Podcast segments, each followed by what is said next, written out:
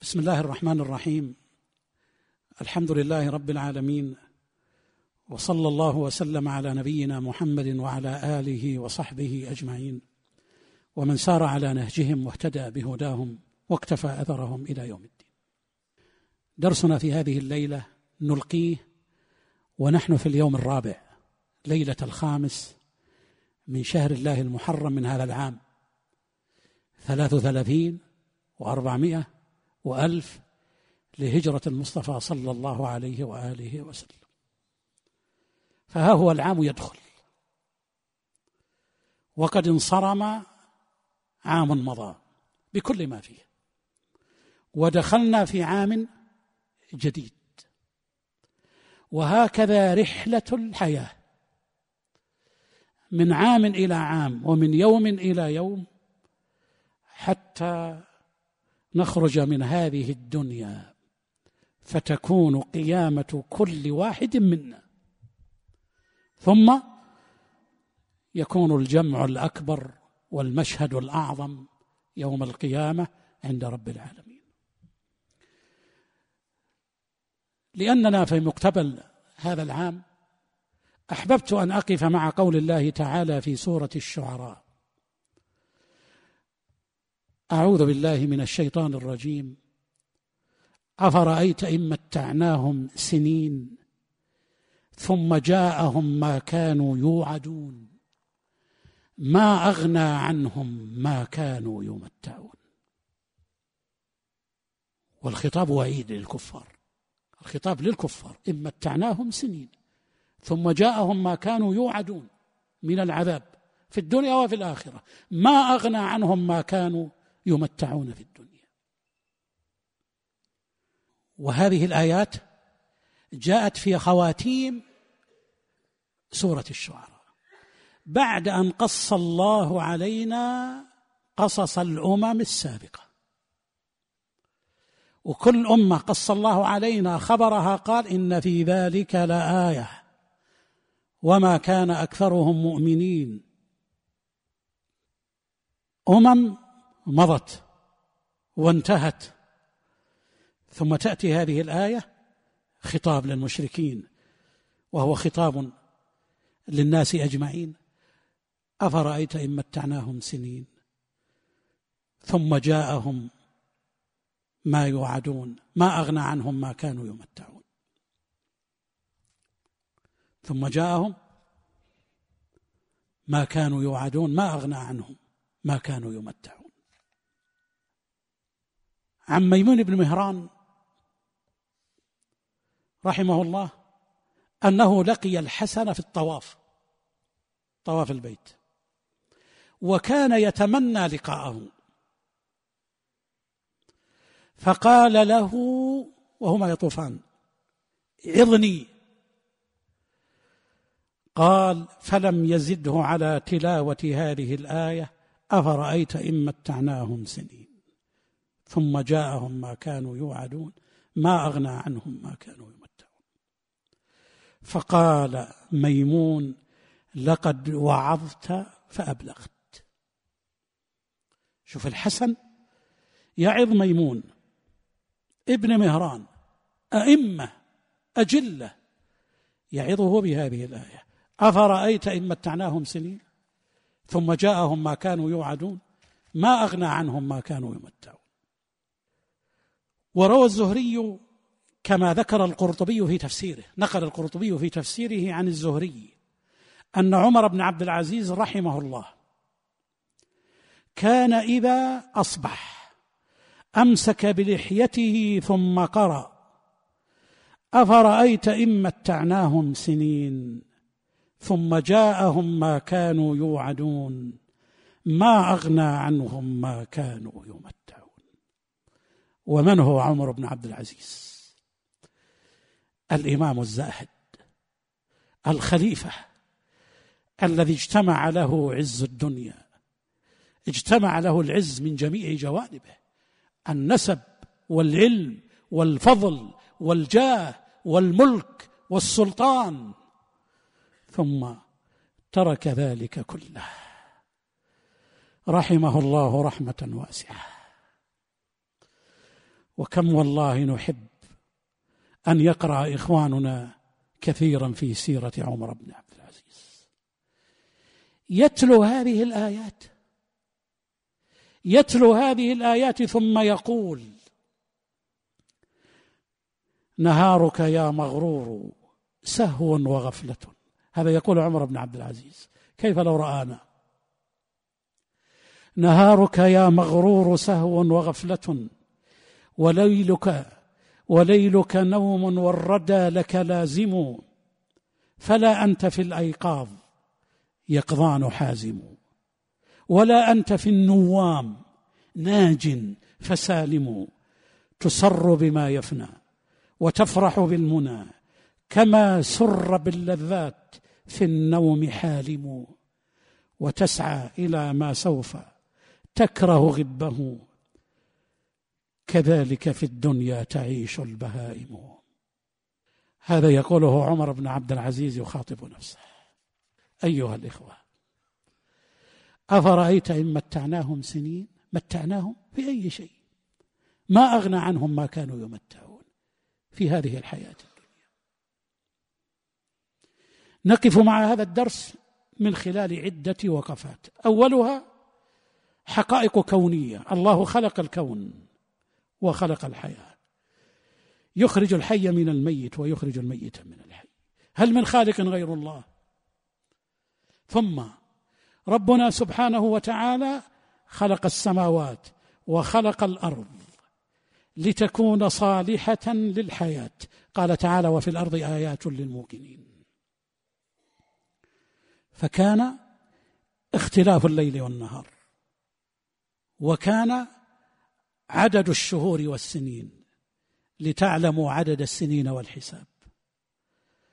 وكان أن جعل الله من الماء كل شيء فقال من كل شيء حي وجعلنا من الماء كل شيء حي. فأنزل الله الماء والسحاب وأجراه في باطن الأرض وذلل الأرض وخلق البحار وأجرى الفلك فيها. من الذي خلق ذلك كله؟ هو الله سبحانه وتعالى.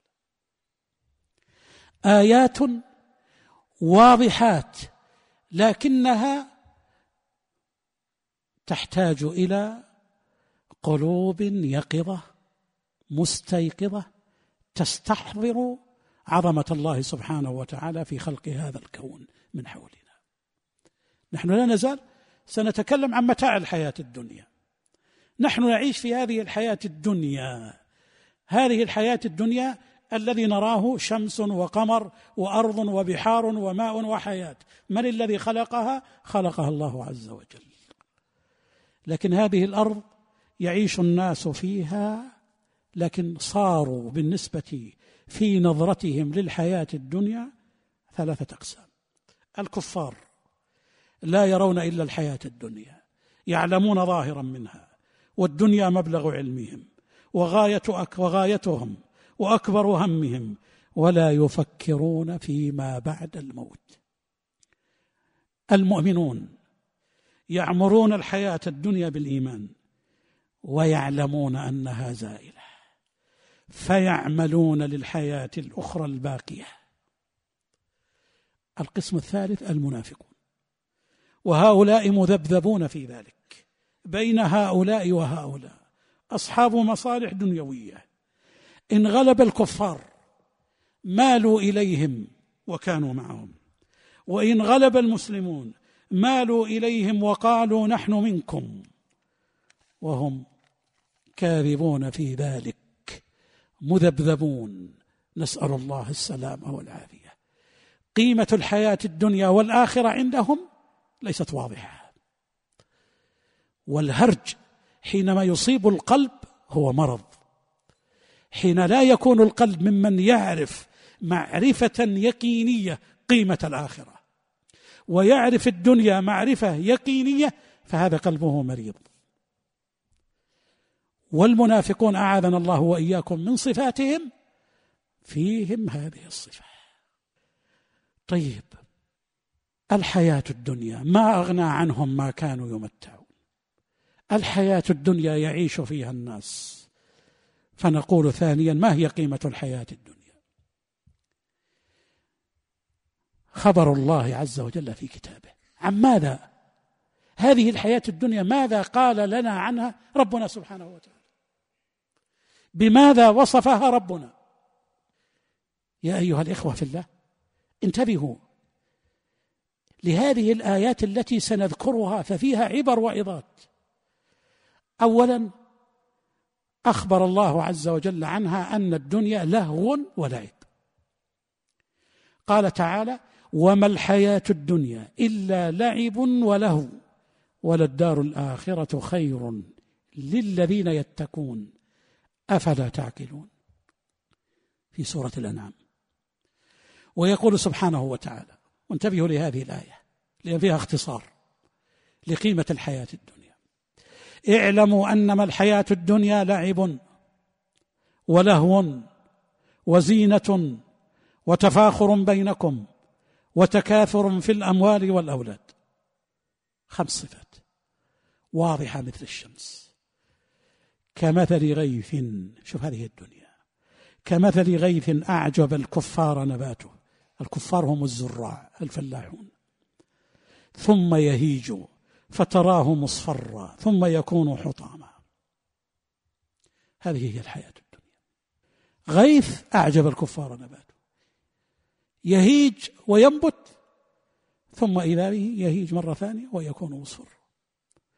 وفي الآخرة وفي الآخرة عذاب شديد ومغفرة من الله ورضوان وما الحياة الدنيا إلا متاع الغرور.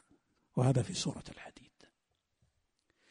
وقال تعالى في سورة العنكبوت وما هذه الحياة الدنيا إلا لهو ولعب وإن الدار الآخرة لهي الحيوان لو كانوا يعلمون.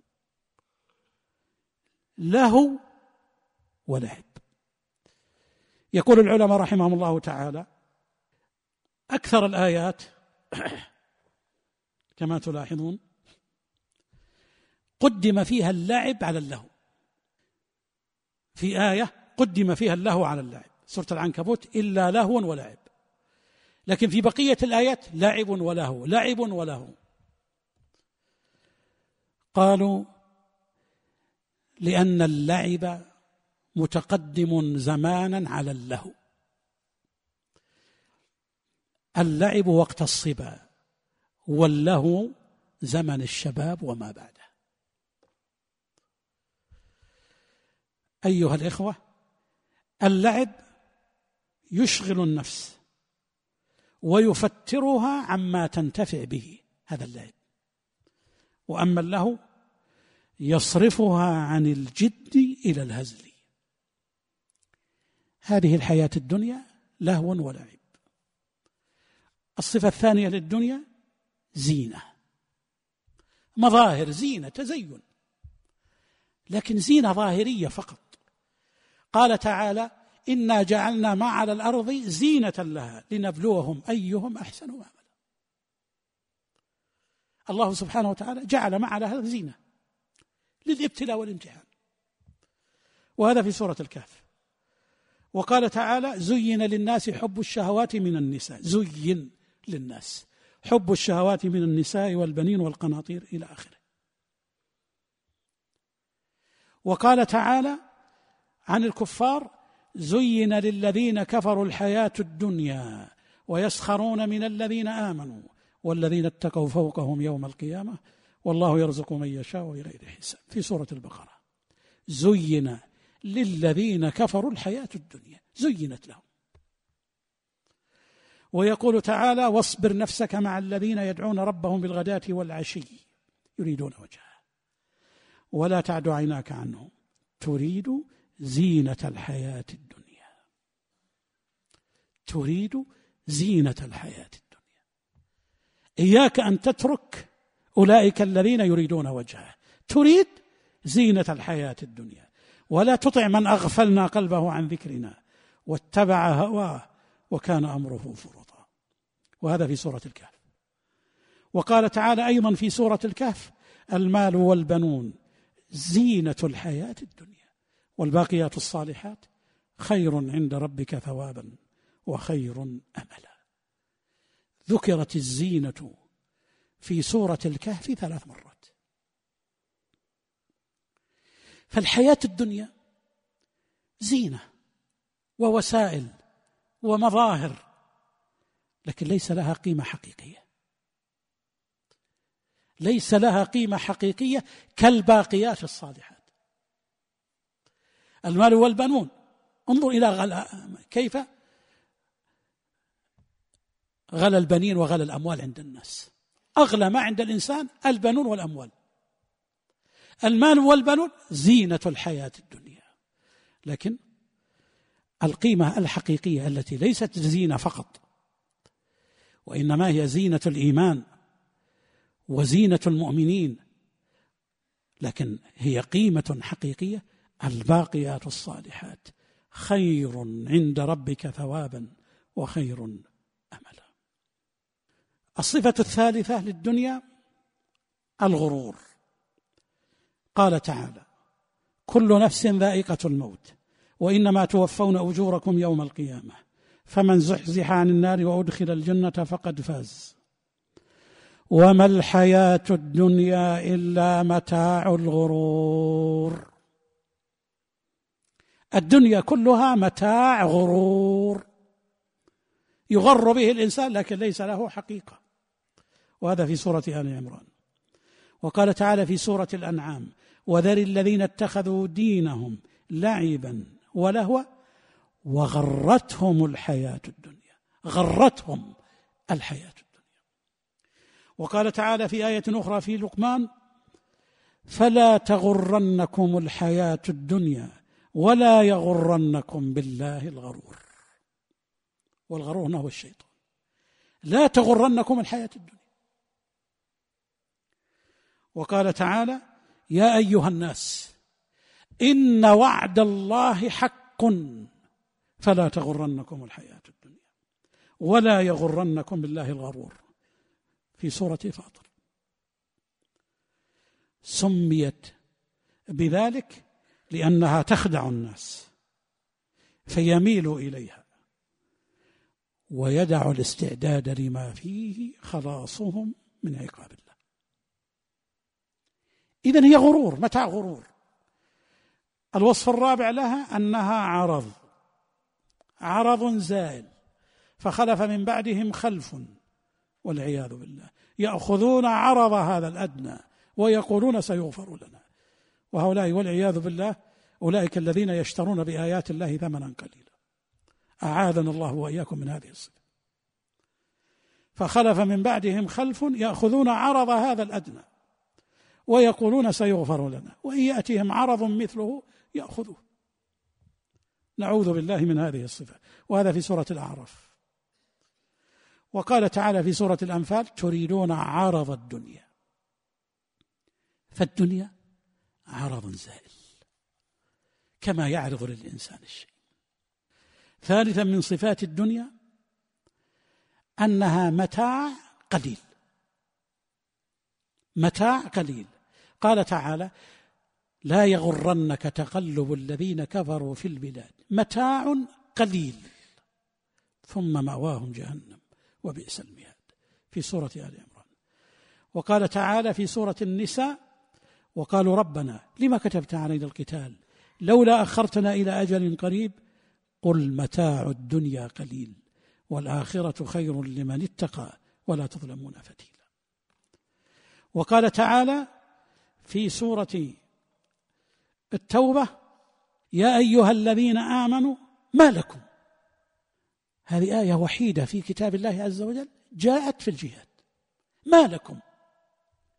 يا أيها الذين آمنوا ما لكم إذا قيل لكم انفروا في سبيل الله اثاقلتم إلى الأرض.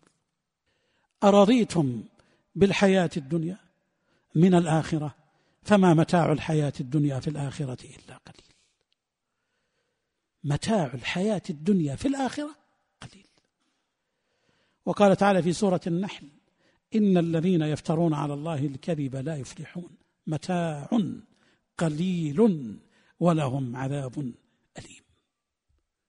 ثم إن الله سبحانه وتعالى ذكر لنا مظاهر هذه المتاع في الحياة الدنيا. النساء النساء زين للناس حب الشهوات من إيش؟ من النساء. والمرأة هي موضع الرغبة والشهوة والفتنة بهن أشد لأن الفتنة بها قد يؤدي إلى الغلو والإسراف. ولهذا لما مدح النبي صلى الله عليه وسلم. المرأة ماذا قال؟ قال الدنيا متاع وخير متاعها المرأة الصالحة. رواه مسلم. شوف كده الدنيا متاع.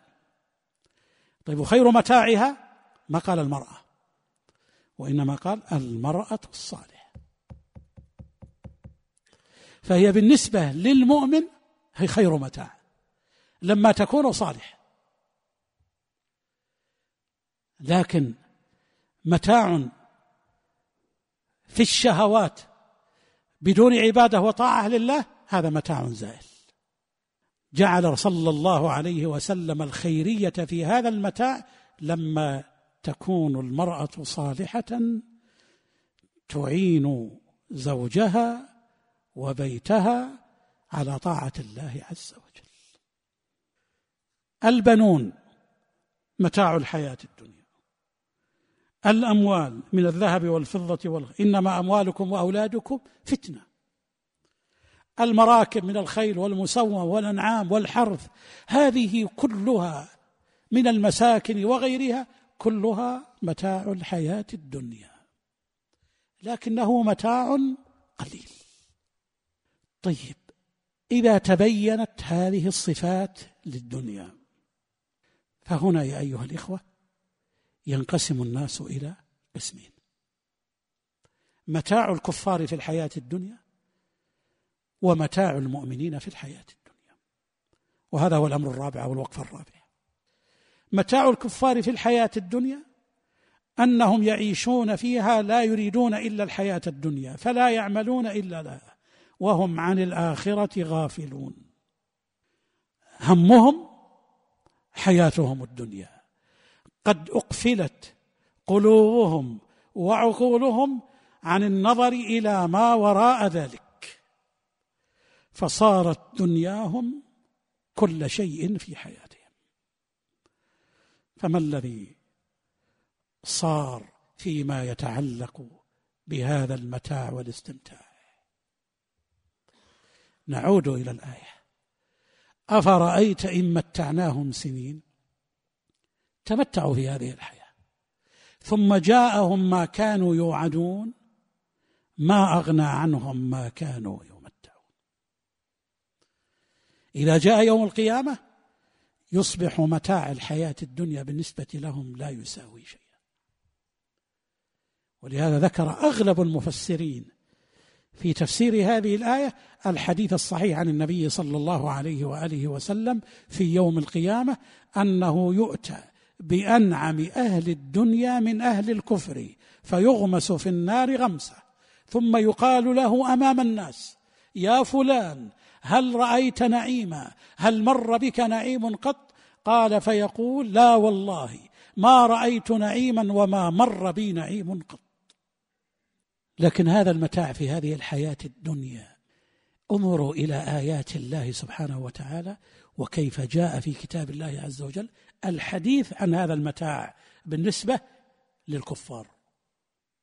اولا جعل الله متاعهم في الحياة الدنيا استدراجا وامهالا لهم.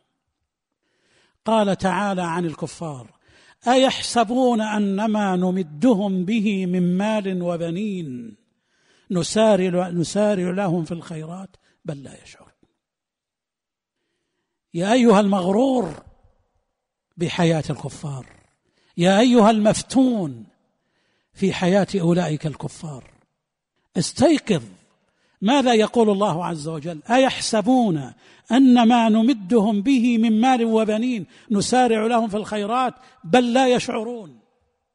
إمهال واستدراج لهم. قال تعالى في سورة الرعد الله يبسط الرزق لمن يشاء ويقدر. وفرحوا بالحياة الدنيا. وما الحياة الدنيا في الآخرة إلا متاع. ما هي إلا متاع؟ فحياته فيها. وما يفتح له فيها ما هو إلا استدراج له. ثانيا متاع الحياة الدنيا إقامة حجة الله عز وجل عليهم اسمعوا ماذا يقول الله عز وجل أفمن وعدناه وعدا حسنا فهو لاقيه. هذا المؤمن. وعده الله وعدا حسنا فآمن وصدق وعمل فهو لاقيه. وعد الله وعد الله لا يخلف أبدا لا يخلف أبدا. أفمن وعدناه وعدا حسنا فهو لاقيه. كمن متعناه متاع الحياة الدنيا ثم هو يوم القيامة من المحضرين. لا والله لا يستويان. متعناه في الحياة الدنيا. لكنه يوم القيامة من المحضرين للحسن الحساب وللجزاء وللعذاب. ويقول سبحانه وتعالى وإذ قال إبراهيم رب اجعل هذا بلدا آمنا. وارزق أهله من الثمرات من آمن منهم بالله واليوم الآخر. قال ومن كفر. فأمتعه قليلا. ثم أضطره إلى عذاب النار وبئس المصير. لا بد من الوعي الحقيقي لحكمة الله عز وجل. الأمة الإسلامية يا أيها الإخوة يجب أن تعي حقائق القرآن. للأسف والله لما غفلنا عن القرآن الكريم غابت عنا هذه الحقائق فاختلت عند عندنا الموازين. ونحن في زمن يهيج. بالأفكار والتيارات والغزو والتأثير إلى آخره. أمتعه قليلا ثم أضطره إلى عذاب النار والعياذ بالله. متاع لتقوم عليه فيه حجة الله عز وجل ليكون من أهل النار. وقال تعالى في سورة يونس واسمعوا قول الله. قل إن الذين يفترون على الله الكذب لا يفلحون. متاع في الدنيا. ثم إلينا مرجعهم. ثم نذيقهم العذاب الشديد بما كانوا يكفرون. متاع في الدنيا. ثم إلينا مرجعهم. هذه حقائق القرآن. الأمر الثالث بالنسبة للكفار التهديد والوعيد لهم. قال تعالى وجعلوا لله أندادا ليضلوا عن سبيله. قل تمتعوا فإن مصيركم إلى النار. في سورة إبراهيم. كفار مشركون. يهود نصارى يعلمون الحق ويكفرون. مشركون. قل تمتعوا فإن مصيركم إلى النار. تمتع متاع الحياة وقال تعالى في سورة النحل وفي سورة الروم فتمتعوا فسوف تعلمون. تهديد لهم. الأمر الرابع أنه سبب لإعراضهم عن طاعة الله. التمتع هذا يلهيهم ويشغلهم عن عبادة الله عز وجل. قال تعالى في سورة الفرقان ولكن متعتهم وآباءهم حتى نسوا الذكرى وكانوا قوما بورا خاسرين. نعوذ بالله من حالهم. متعهم وآباءهم. كما هو الحال الآن تشاهد. أمم ودول زينة الحياة الدنيا متمتعون إعلام وقوة وتصنيع وغير ذلك في ميزان الله عز وجل. كيف يكون؟ لا الصورة ليست كذلك. الأمر الخامس وهم في هذا المتاع الظاهر الخادع. لكن هل هو متاع حقيقي؟ ظاهرا يتمتعون في الحياة الدنيا. في الحلال وفي الحرام في الشهوات وفي كل شيء.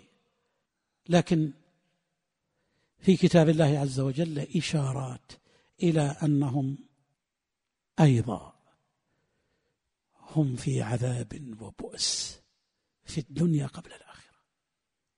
انتبهوا معي أيها الإخوة لمعاني القرآن. الضيق والحرج في صدورهم وهم في هذا المتاع. في الحياة الدنيا.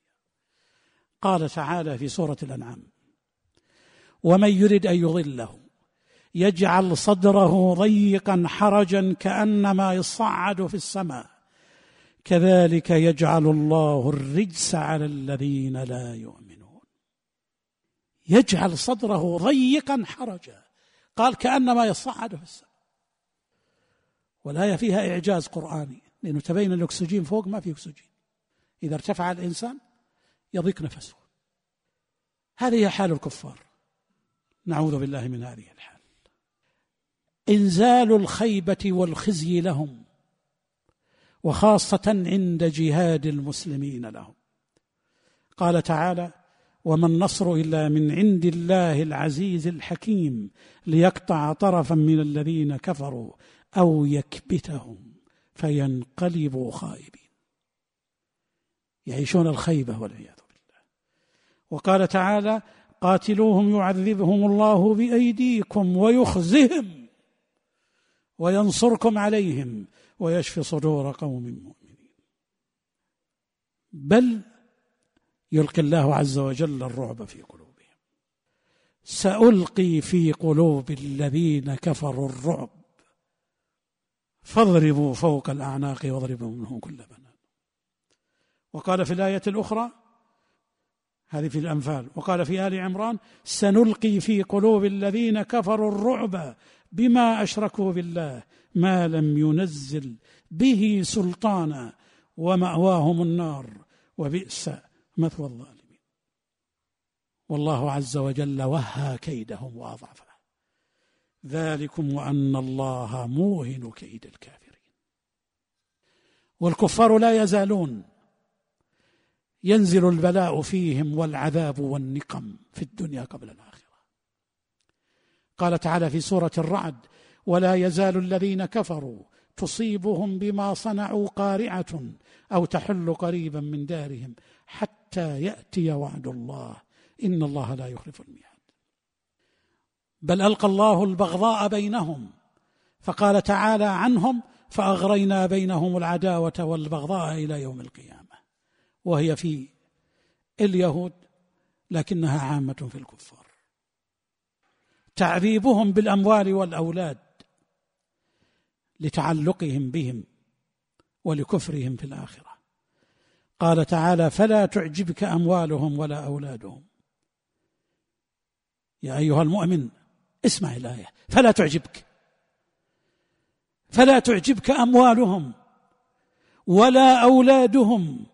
إنما يريد الله ليعذبهم بها في الحياة الدنيا وتزهق أنفسهم وهم كافرون.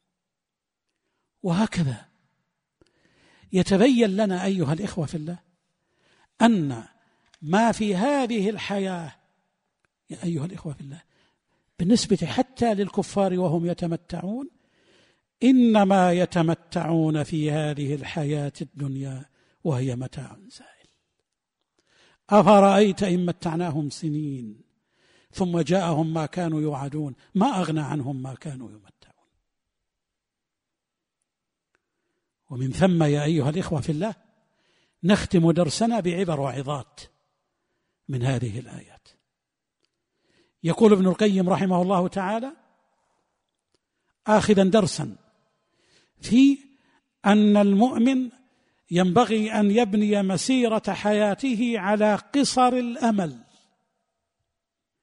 لا بد أيها الإخوة أن تعلم أن هذه الحياة قليلة متاعها قليل حياتنا فيها محدودة الزمن. فما العلاج؟ قصر الأمل. اقصر أملك فيها. لكن اجعل أملك العريض الطويل ذي الهمم العالية فيما وراء ذلك عند الله سبحانه وتعالى.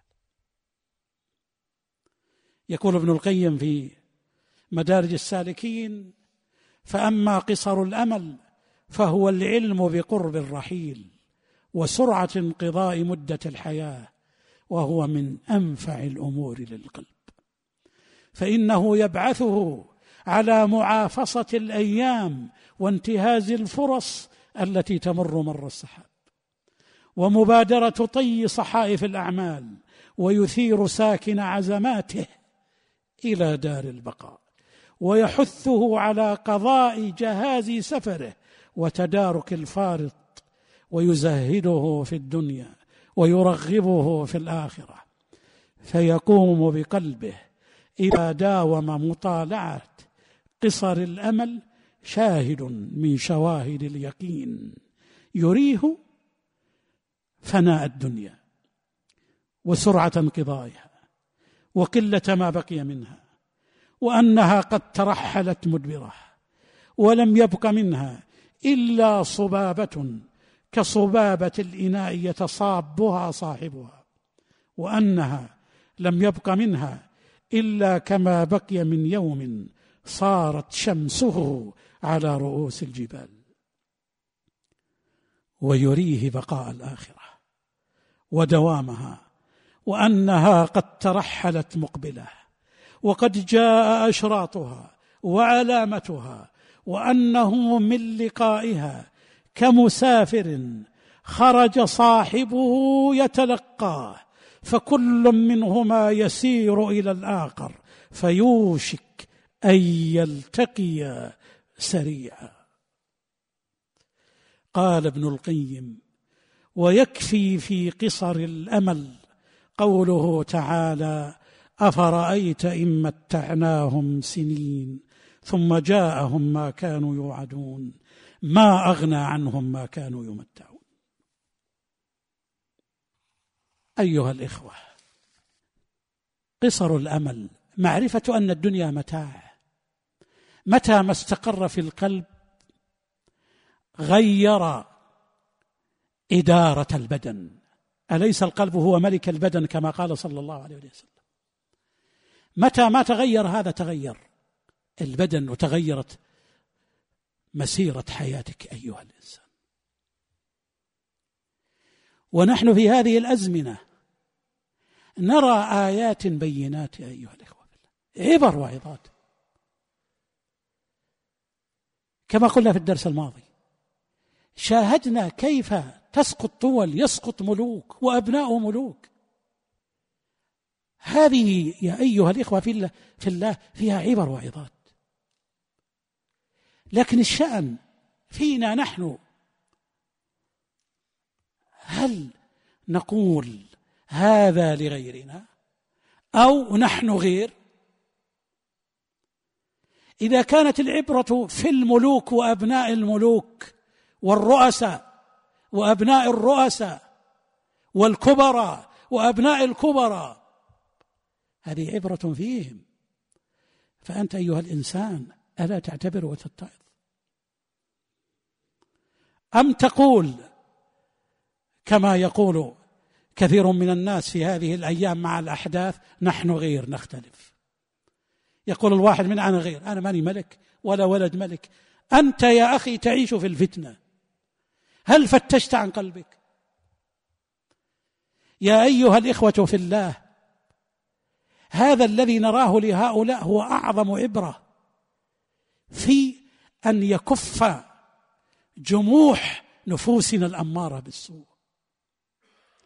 هذا الجموح لإرادة العلو في الأرض والمكانة فيها وطلب دنياها ومناصبها وجاهها والاقتصار على ذلك.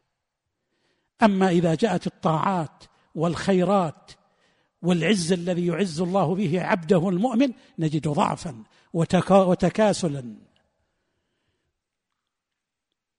همم هزيلة عند الطاعات لكنها قوية.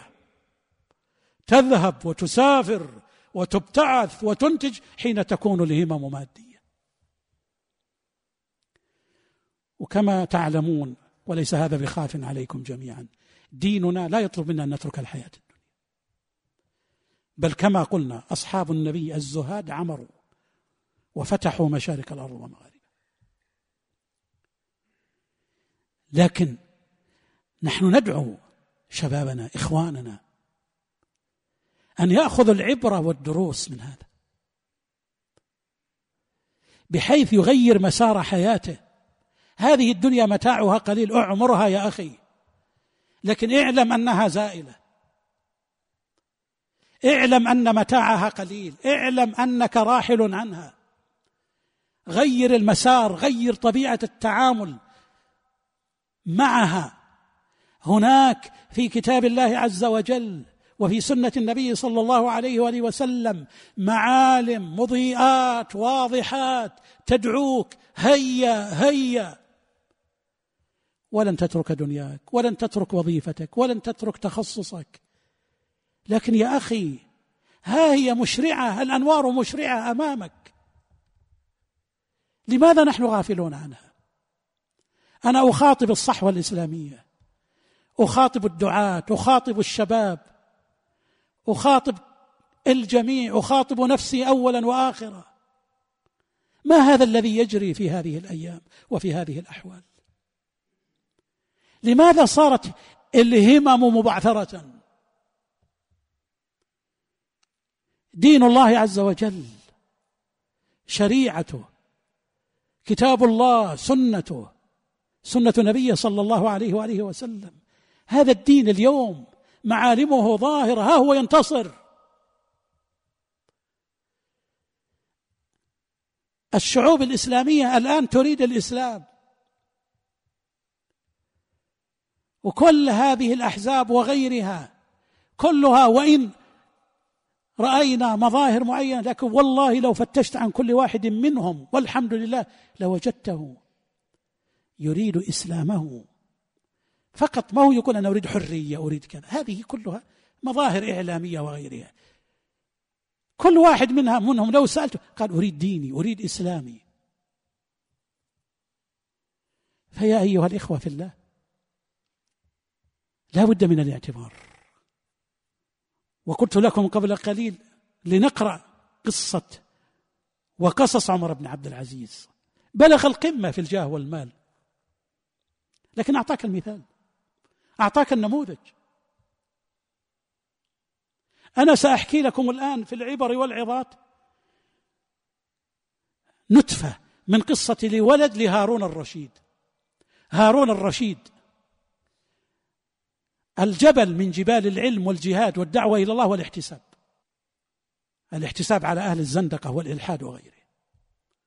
بخلاف ولده المأمون الذي عرف بالقول بخلق القران الرشيد كان له ولد قبل أن يتولى الخلافة اسمه أحمد. كان زاهدا عابدا يأكل من عمل يده. هذا في البداية والنهاية القصة في البداية والنهاية. وكان يعمل في الطين يوما في الأسبوع ويتفرغ للعبادة بقية الأسبوع. ولد خلفاء وليش لما يضرب به المثل؟ لأنه عرف. لما تزن الأمور يأتيك ذلك الإنسان الذي يبتسم. المفتون الذي يبتسم ويقول هذا مسكين هذا. ملوك وأبناء ليش ما يتمتع؟ لكن هذا إنسان عرف. أرسله قبل أن يتولى الخلافة إلى البصرة مع أمه وأعطى أمه خاتما. وقال إذا توليت الخلافة فأتي إلي. وتولى هارون الرشيد الخلافة ولم يأتي إليه لا الأم ولا ولدها حتى ظن هارون الرشيد أنهما قد ماتا. ولكن الحقيقة لا. لم يموت. فلما جاء ولده هذا أحمد الموت أرسل إلى الرجل الذي كان يبني في بيته الطين وأعطاه الخاتم. وقال لصاحب المنزل إذا أنا مت فاذهب بهذا إلى الرشيد وقل له. وقل له صاحب هذا الخاتم يقول لك الولد ينصح أباه هارون الرشيد يغزو عاما ويحج عاما. عمر بن عبد العزيز يقرأ هذه الآية كل صباح أفرأيت إن متعناهم سنين؟ عمر بن عبد العزيز الزاهد العابد العالم الإمام. الولد ينصح أباه هارون الرشيد. ماذا يقول له؟ الرسالة ما هي يا أبت إياك أن تموت في سكرتك هذه. يعني في الخلافة أنت في الخلافة. إياك أن تكون أن تموت في سكرتك هذه فتندم حيث لا ينفع نادما ندمه واحذر انصرافك من بين يدي الله إلى الدارين. إلى الدارين إما إلى الجنة وإما إلى النار. احذر ذلك. وأن يكون آخر العهد بك.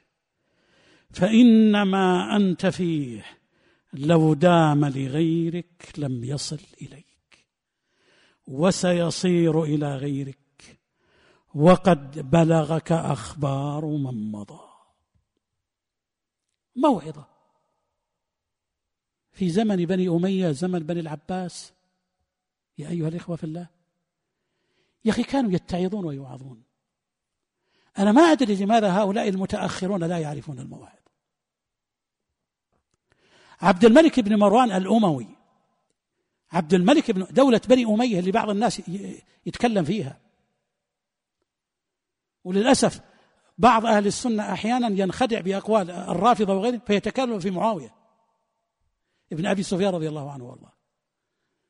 ووالله إن حكم معاوية رضي الله عنه وأرضاه للعالم لأنه كان يحكم العالم كله تقريبا ثلاثة أرباع العالم. وكان ملكا عادلا عاشت الأمة فيه بأمن وأمان.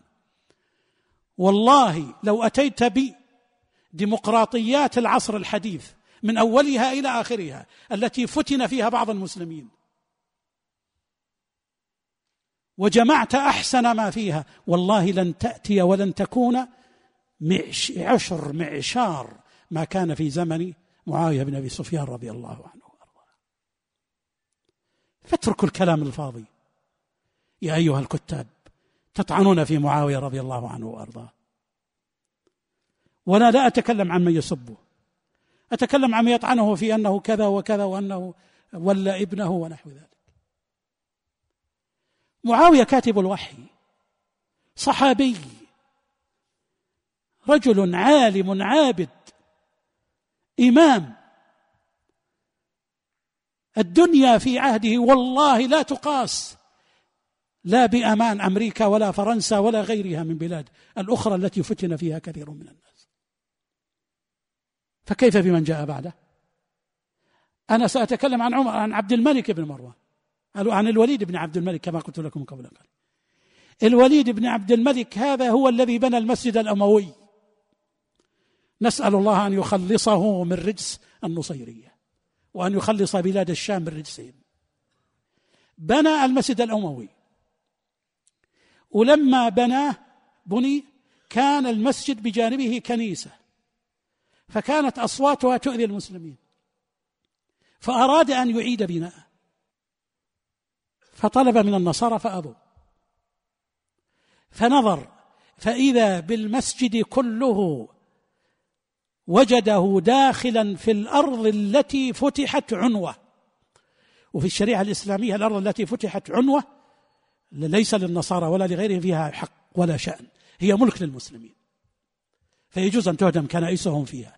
أما ما فتح صلحا في غير جزيرة العرب فيبقى على أصحاب الكنائس مثلا كنائسهم الموجودة لكن لا تجدد ولا يبنى غيرها.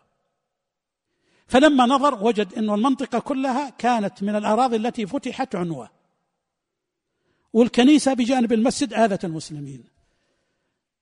فأعطى النصارى المال وقال اخرجوا ليس لكم حق في هذه الكنيسة. فأبوا. فقال لهم إن لم تقبلوا فلنهدمنها. وفعلا عزم الوليد بن عن على أن يهدمها وما الذي جرى؟ ما الذي جرى؟ قال هؤلاء اليهود للوليد بن عبد الملك إننا نجد في كتابنا أن من هدم هذه الكنيسة يجن. فلما سمع الوليد بن عبد الملك هذا الكلام أقبل بنفسه وبيديه وقال والله إني لأحب أن أجن في سبيل الله. ثم صعد أعلى مكان مكان المذبح وهو المكان المقدس في الكنيسة فكان أول من حمل بيده المعول ليهدم هذه الكنيسة. أنا أحب أن أجن في سبيل الله. إذا كان هدمه يؤدي إلى الجنون أنا أحب ذلك. هذا الوليد بن عبد الملك أحد خلفاء بني أمية.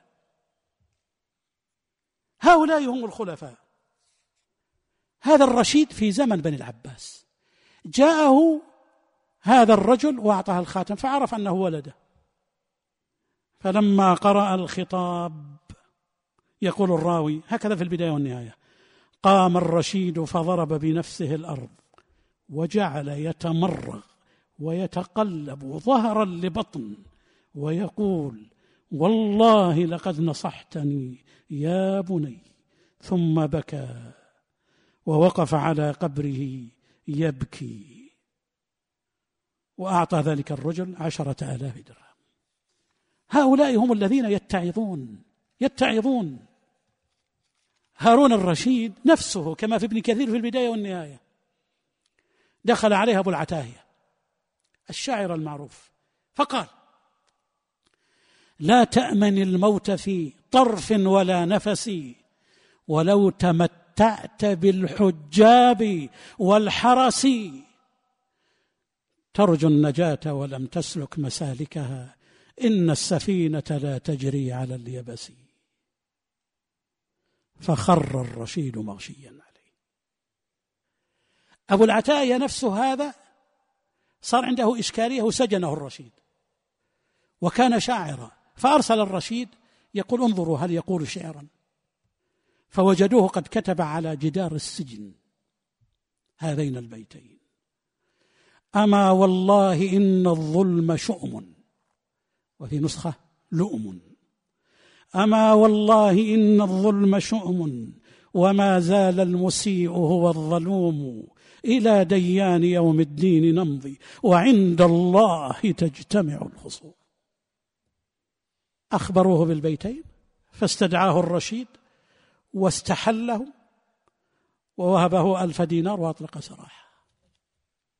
عبر وعظات. وهؤلاء كانوا يتعظون.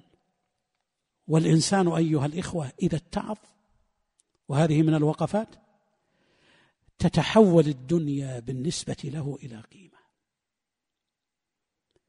الدنيا هذه اللي هي متاع تتحول إلى قيمة. أعظمها عبادة الله. والإيمان بالله عز وجل خير من ملء الأرض ذهبا. إن الذين كفروا وماتوا وهم كفار فلن يقبل من أحدهم ملء الأرض ذهبا ولو افتدى به. الإيمان له قيمة. ثم العبادات والعمل الصالح لها قيمة. غدوة في سبيل الله أو روحة خير من الدنيا وما فيها. ثم المال. الذي هو متاع وزينة يتحول إلى خير في المنهج الإسلامي.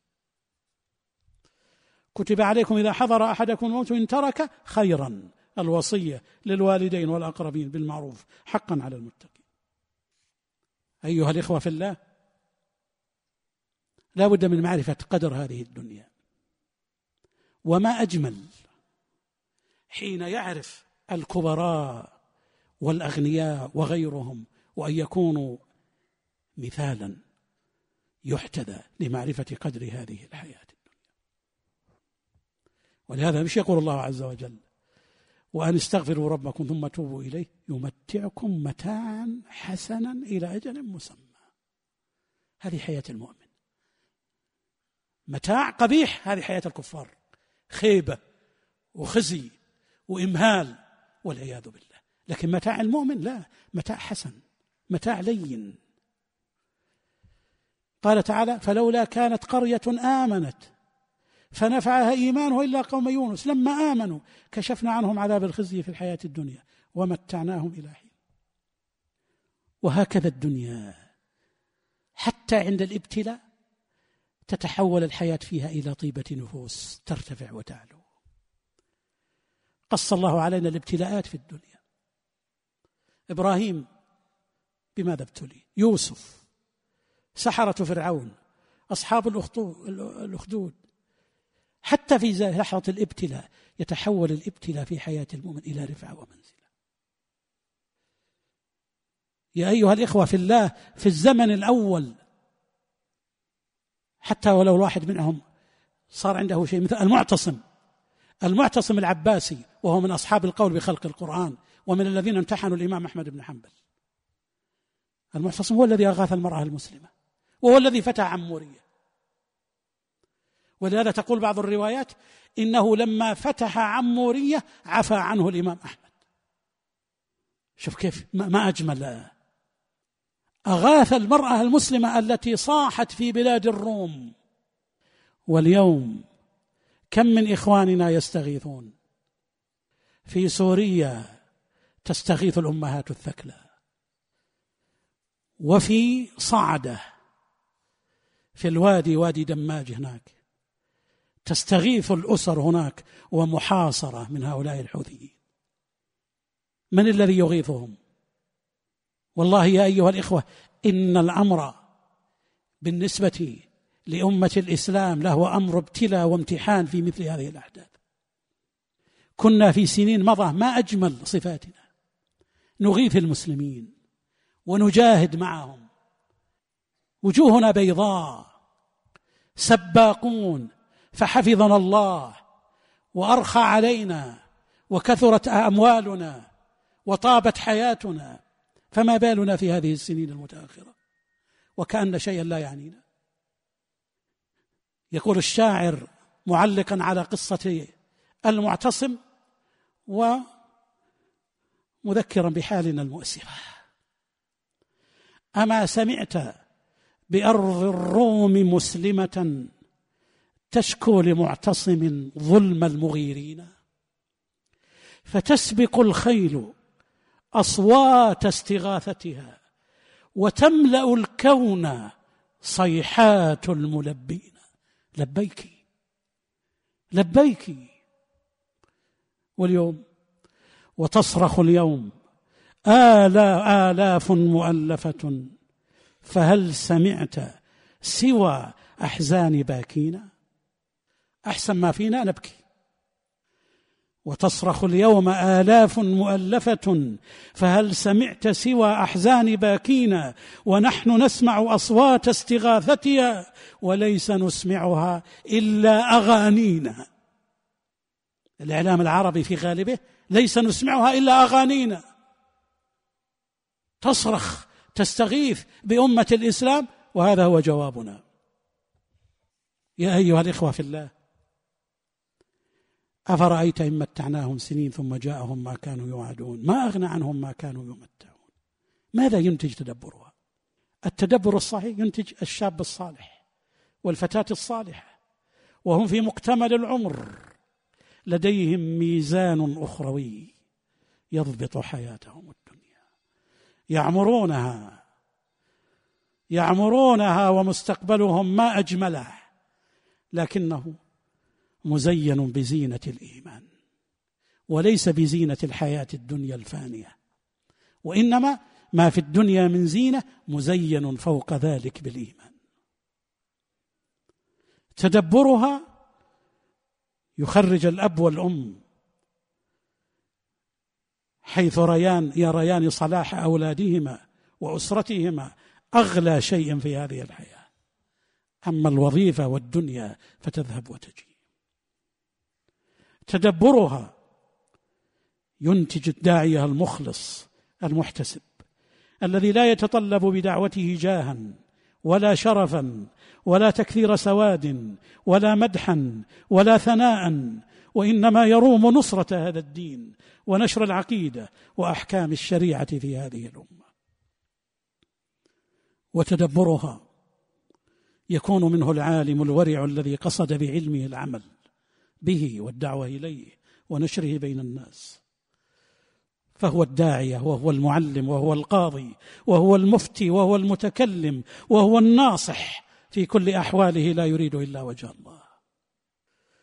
وتدبرها يكون منه التاجر الذي عرف أن المال وما يدفعه من جاه عارية مستردة.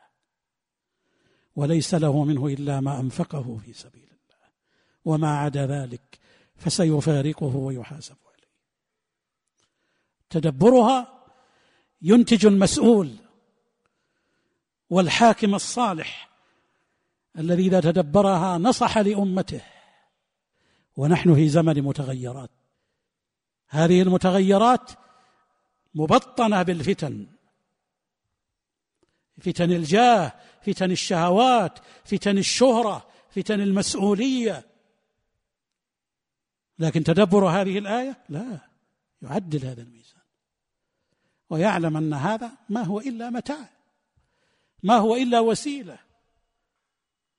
الأمة الإسلامية بحاجة إلى تلك النماذج السابقة.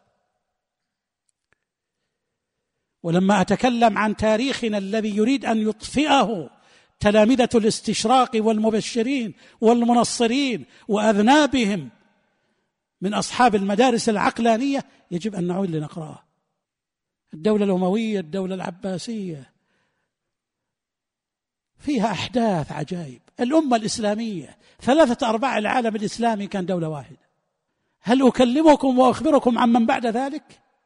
عن نور الدين زنكي وعماد الدين زنكي وصلاح الدين الأيوبي. تاريخ تاريخ يا أيها الإخوة. ولماذا نقول هذا هو التاريخ؟ لأن هذا هو تاريخ الأمة لمن أراد أن يتعظ وليس التشويه الذي أراده أولئك. أفرأيت إن متعناهم سنين ثم جاءهم ما كانوا يوعدون ما أغنى عنهم ما كانوا يمتعون. اللهم أيقظ قلوبنا بتدبر كتابك. اللهم أيقظ قلوبنا بتدبر كتابك وفهمه والعلم به والعمل به وتعليمه يا رب العالمين. اللهم أعز الإسلام والمسلمين. اللهم انصر من نصر الدين. اللهم انصر من نصر الدين. اللهم عليك بأعداء الدين. اللهم عليك بأعداء الدين من اليهود والنصارى والرافضة والعلمانيين والمنافقين وأعداء الدين يا رب العالمين. اللهم عليك بهم جميعا فإنهم لا يعجزونك. اللهم من أراد نصرة دينك فانصره. اللهم انصره. اللهم اجمع كلمة المؤمنين في كل مكان على الحق. اللهم ألف بين قلوبهم. اللهم اجمع كلمتهم على الحق في ليبيا وفي تونس وفي سو وفي مصر وفي اليمن وفي كل مكان. اللهم احقن دماء إخواننا في اليمن. اللهم انصر إخواننا في سوريا. اللهم عليك بطاغوت سوريا وأعوانه. اللهم عليك بهم فإنهم لا يعجزونك. اللهم زلزلهم وأرنا فيهم عجائب قدرتك. إنك أنت القوي العزيز. اللهم عليك باليهود الغاصبين وبالنصارى الصليبيين وبكل أعداء الدين. اللهم ردنا إليك ردا جميلا. اللهم من أرادنا وأراد بلادنا وبلاد المسلمين بسوء وفتنة فأشغله بنفسه يا رب العالمين. اللهم ردنا إليك ردا جميلا. اللهم يا إله العالمين. من أرادنا وأراد عقيدتنا ونساءنا وأسرنا وشبابنا. من اراد لهم انحرافا وتغريبا. اللهم يا رب العالمين فاخذله. اللهم اخذله وأرنا فيه عجائب قدرتك إنك أنت القوي العزيز. وصلى الله وسلم على نبينا محمد وعلى آله وصحبه أجمعين. والحمد لله رب العالمين.